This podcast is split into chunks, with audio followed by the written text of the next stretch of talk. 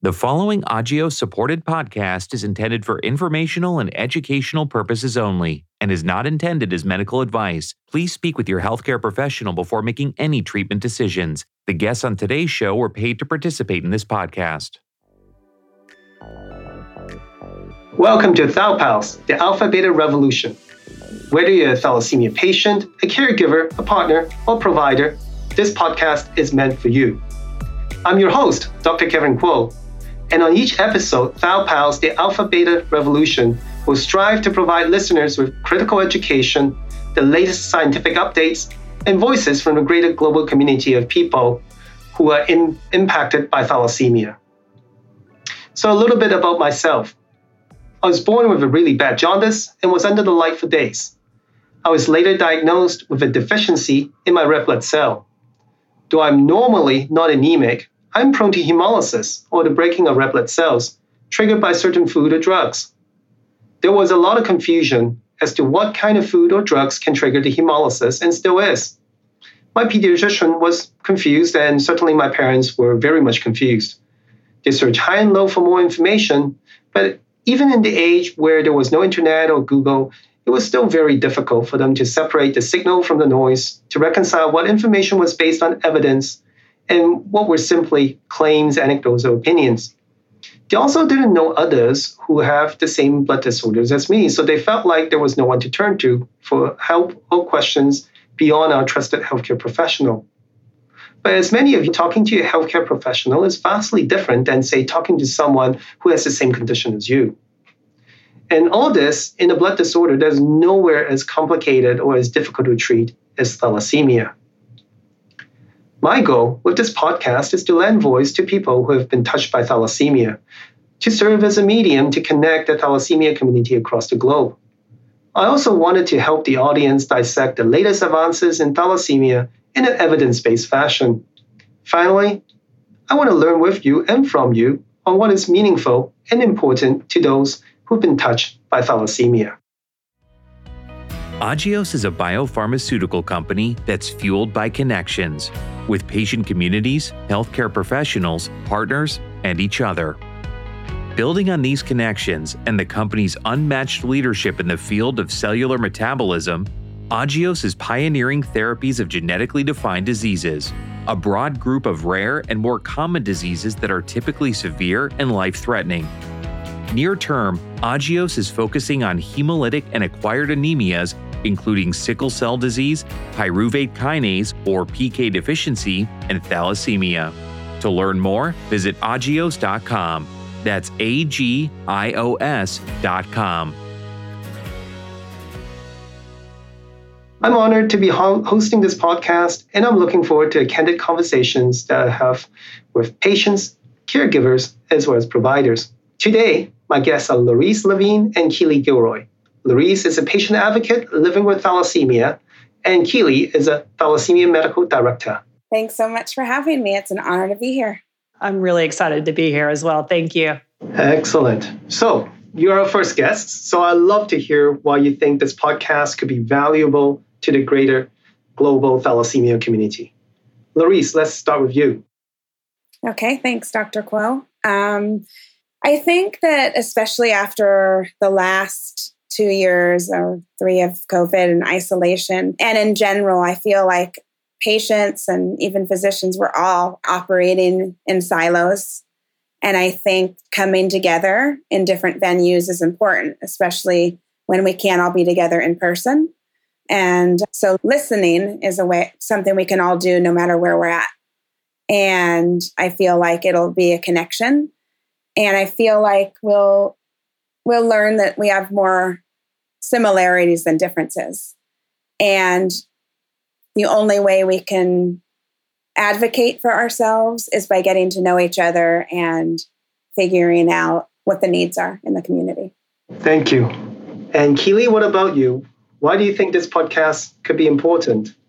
Yeah, it's really interesting, Laurice, when you brought up COVID and the isolation with that, because I wasn't thinking specifically about COVID, but I was thinking about how one of the things I've learned is that the thalassemia community is an incredibly global community. I think more so than any other area that I've ever worked in before. And so I think the opportunity to, to make those connections across the globe, particularly coming out of COVID, where there has been so much isolation. It's just really, I think, an incredibly powerful tool to help bridge connections between both the patient as well as the medical community. And I think I'm really excited about this as well because I've seen this done before. Our advocacy team and Holly John has done this for sickle cell disease in a podcast called Cheat Codes, which has been tremendously successful.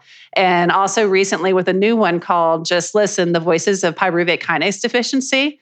So, if we can do something like this for thalassemia that's specifically tailor made to the unique needs and interests of that community, I think it would be fantastic. I'm really excited about this.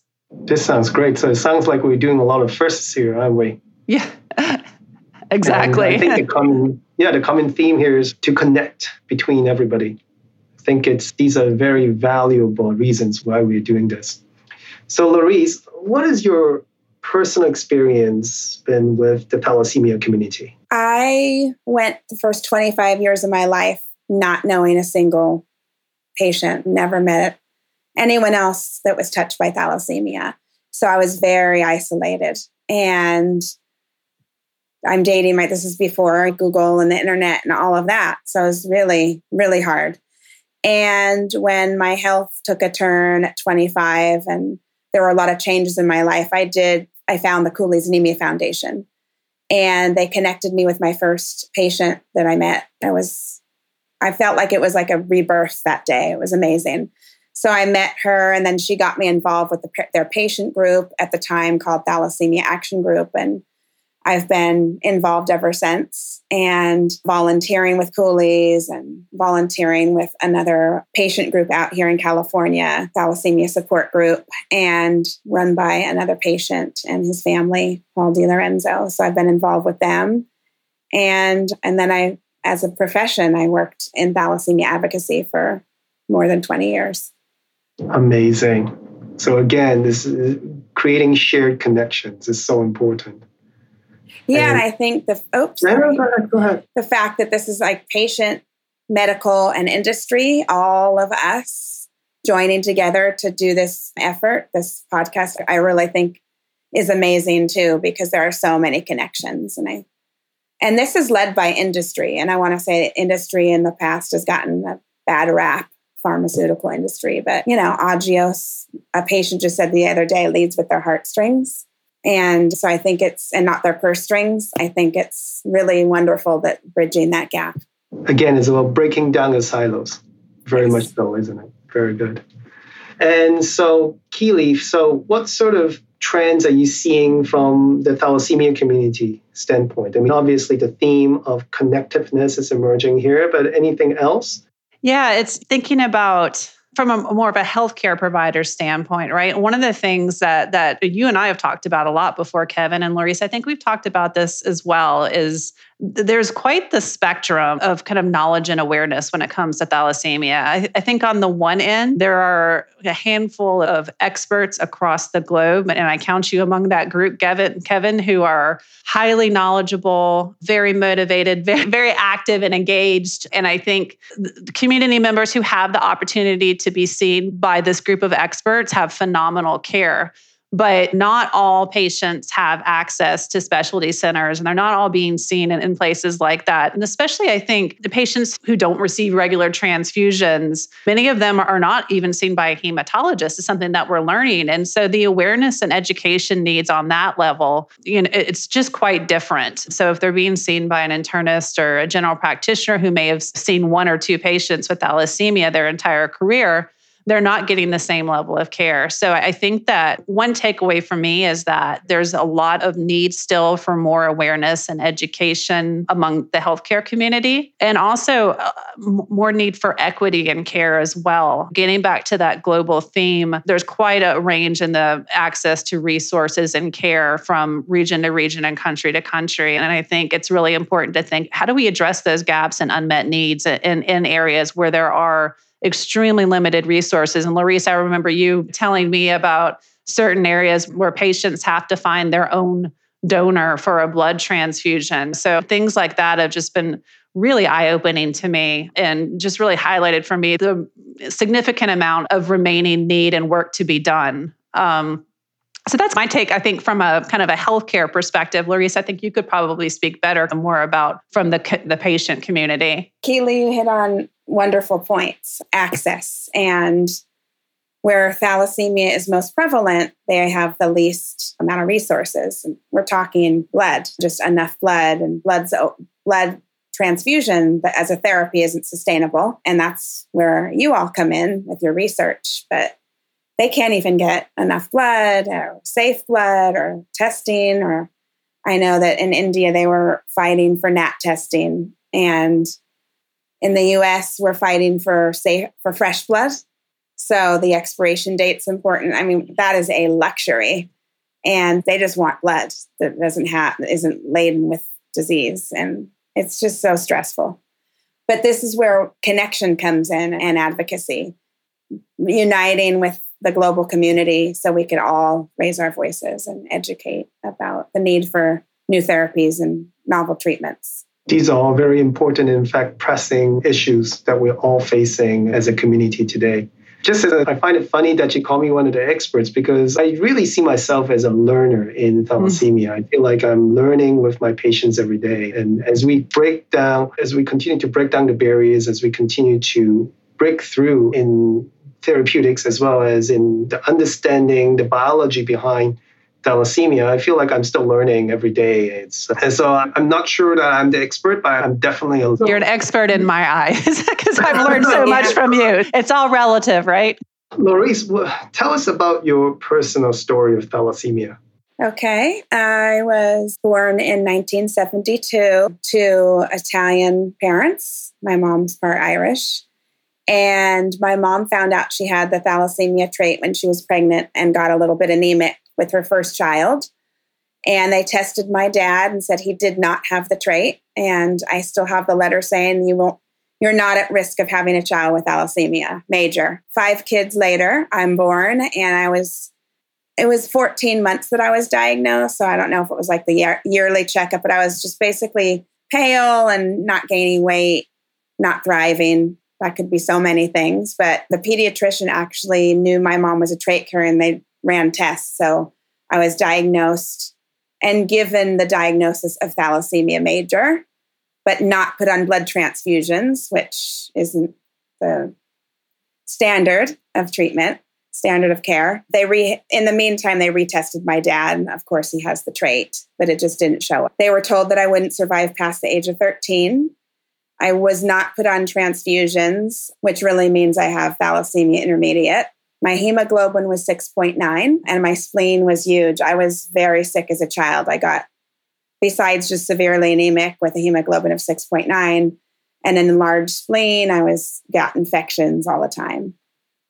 So my hemoglobin dropped to three when I was nine and I had heart failure, congestive heart failure, and given my first blood transfusion. And my hemoglobin went back up to seven. They took out my spleen, which was 12 pounds a few months later. It was huge. It was like a football. So, needless to say, being jaundice and pale and having a huge spleen, I was terrorized as a child. So, it was a tough childhood. Although it didn't really stop me, I went to, I was very academic driven because I couldn't do sports. And so, my I knew where I wanted to go to college when I was like 13 years old. So I worked towards that. I went to UC Davis and after I graduated, I was teaching preschool for two years and I was I got another episode of congestive heart failure. And my doctors at the time said, You need to choose some therapy for thalassemia. And I'm like, give me some options. I was very sick, told that if I didn't do something, I would, wouldn't make it to 30. I was already past my expiration date of 13. But at 25, I commenced routine blood transfusions and I started getting blood every five weeks. I think I got one or two here in California. Then I moved, I got a scholarship to Syracuse University. And my doctor encouraged me to go, even though I was pretty sick. And I was just started treatment, but I moved to New York. And my hematologist there, I was his first and only thalassemia patient, but he spent so much time with me, getting me on the right track. I started chelating and getting blood. I, it was every five weeks, then four, now then three, and now it's every two weeks.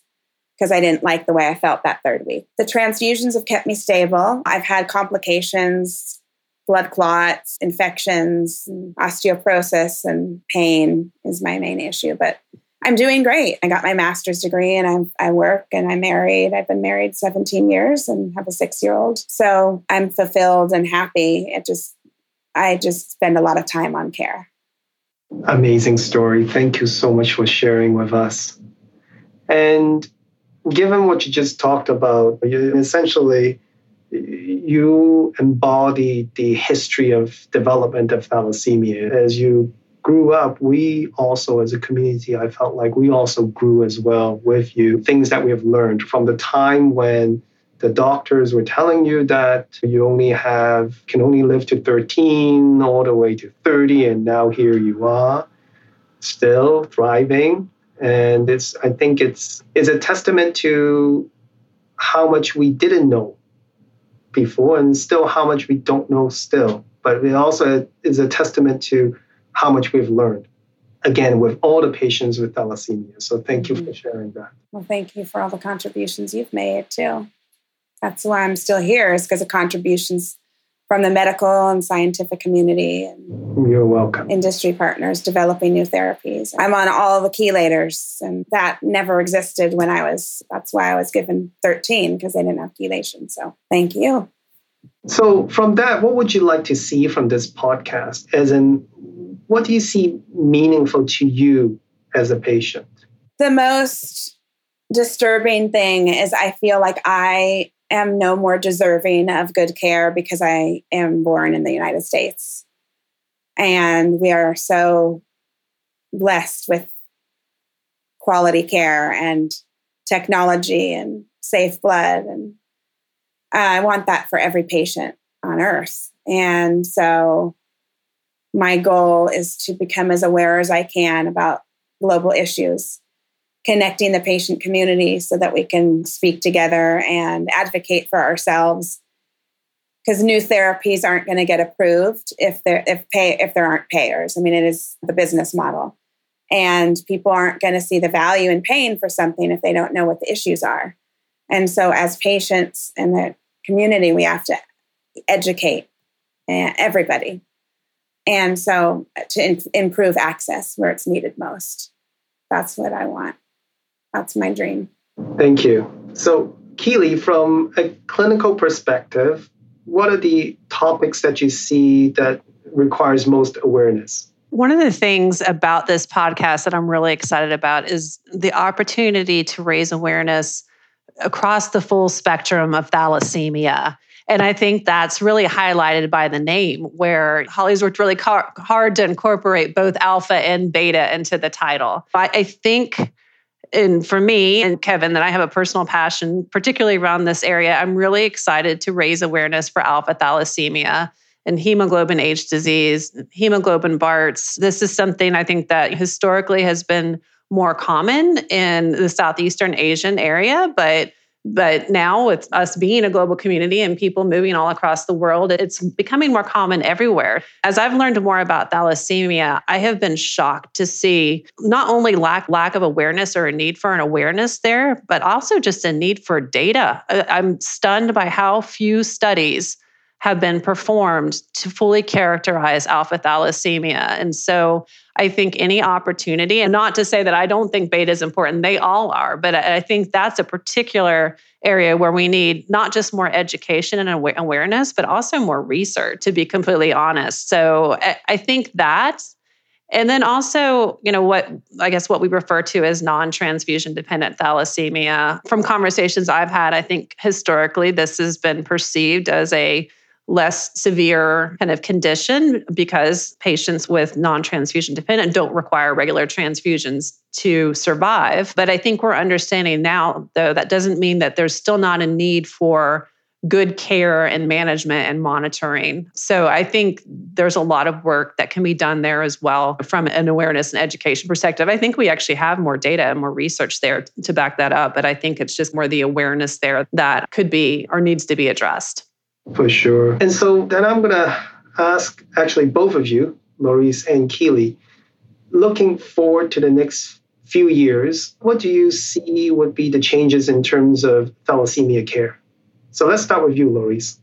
Oh, ah, it's so exciting. The changes I've seen in my lifetime in just the last like 15 years have been monumental. Maybe it's 20. I lose track of time.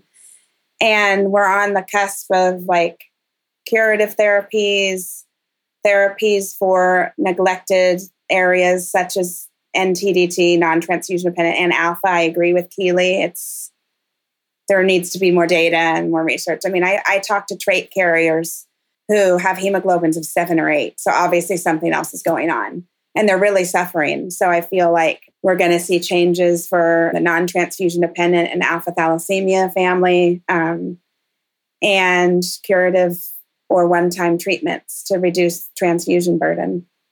It's exciting. I tell parents of like infants that were with thalassemia and they're worried about their child surviving and thriving. That is they, they don't even know what a Desferal pump is, which is amazing. They're going to probably cure it in their lifetime. So it's exciting.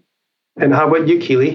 I think similar to L- Laurice, I'm optimistic, hopeful that we will continue to see improvements in care over the coming years with a number of new therapies that are in clinical development, including curative therapies, which is incredibly exciting, and also efforts such as this podcast to help increase awareness and understanding. I'm hoping that this will help foster greater communication between patient and healthcare provider communities and help to bring ultimately help to drive better care as well.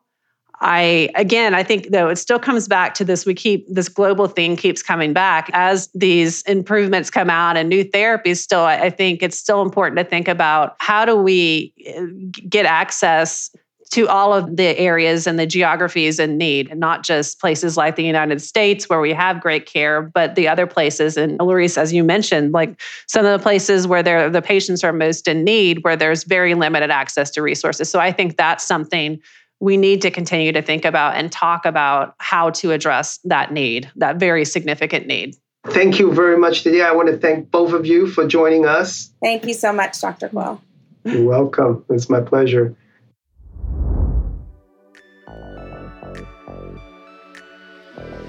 That is all for today's episode. Again, I'm your host, Dr. Kevin Kuo, and I'd like to personally thank you for listening to Thal Pals, the Alpha Beta Revolution. Don't forget to hit the follow button in your favorite podcast apps so you don't miss an episode. Share the show with members of the thalassemia community. Thal Pals, the Alpha Beta Revolution is made possible by Agios Pharmaceuticals. Visit agios.com to learn more. Thanks for listening. I'm Dr. Kevin Kuo, and I'll see you next time on Thal Pals, the Alpha Beta Revolution.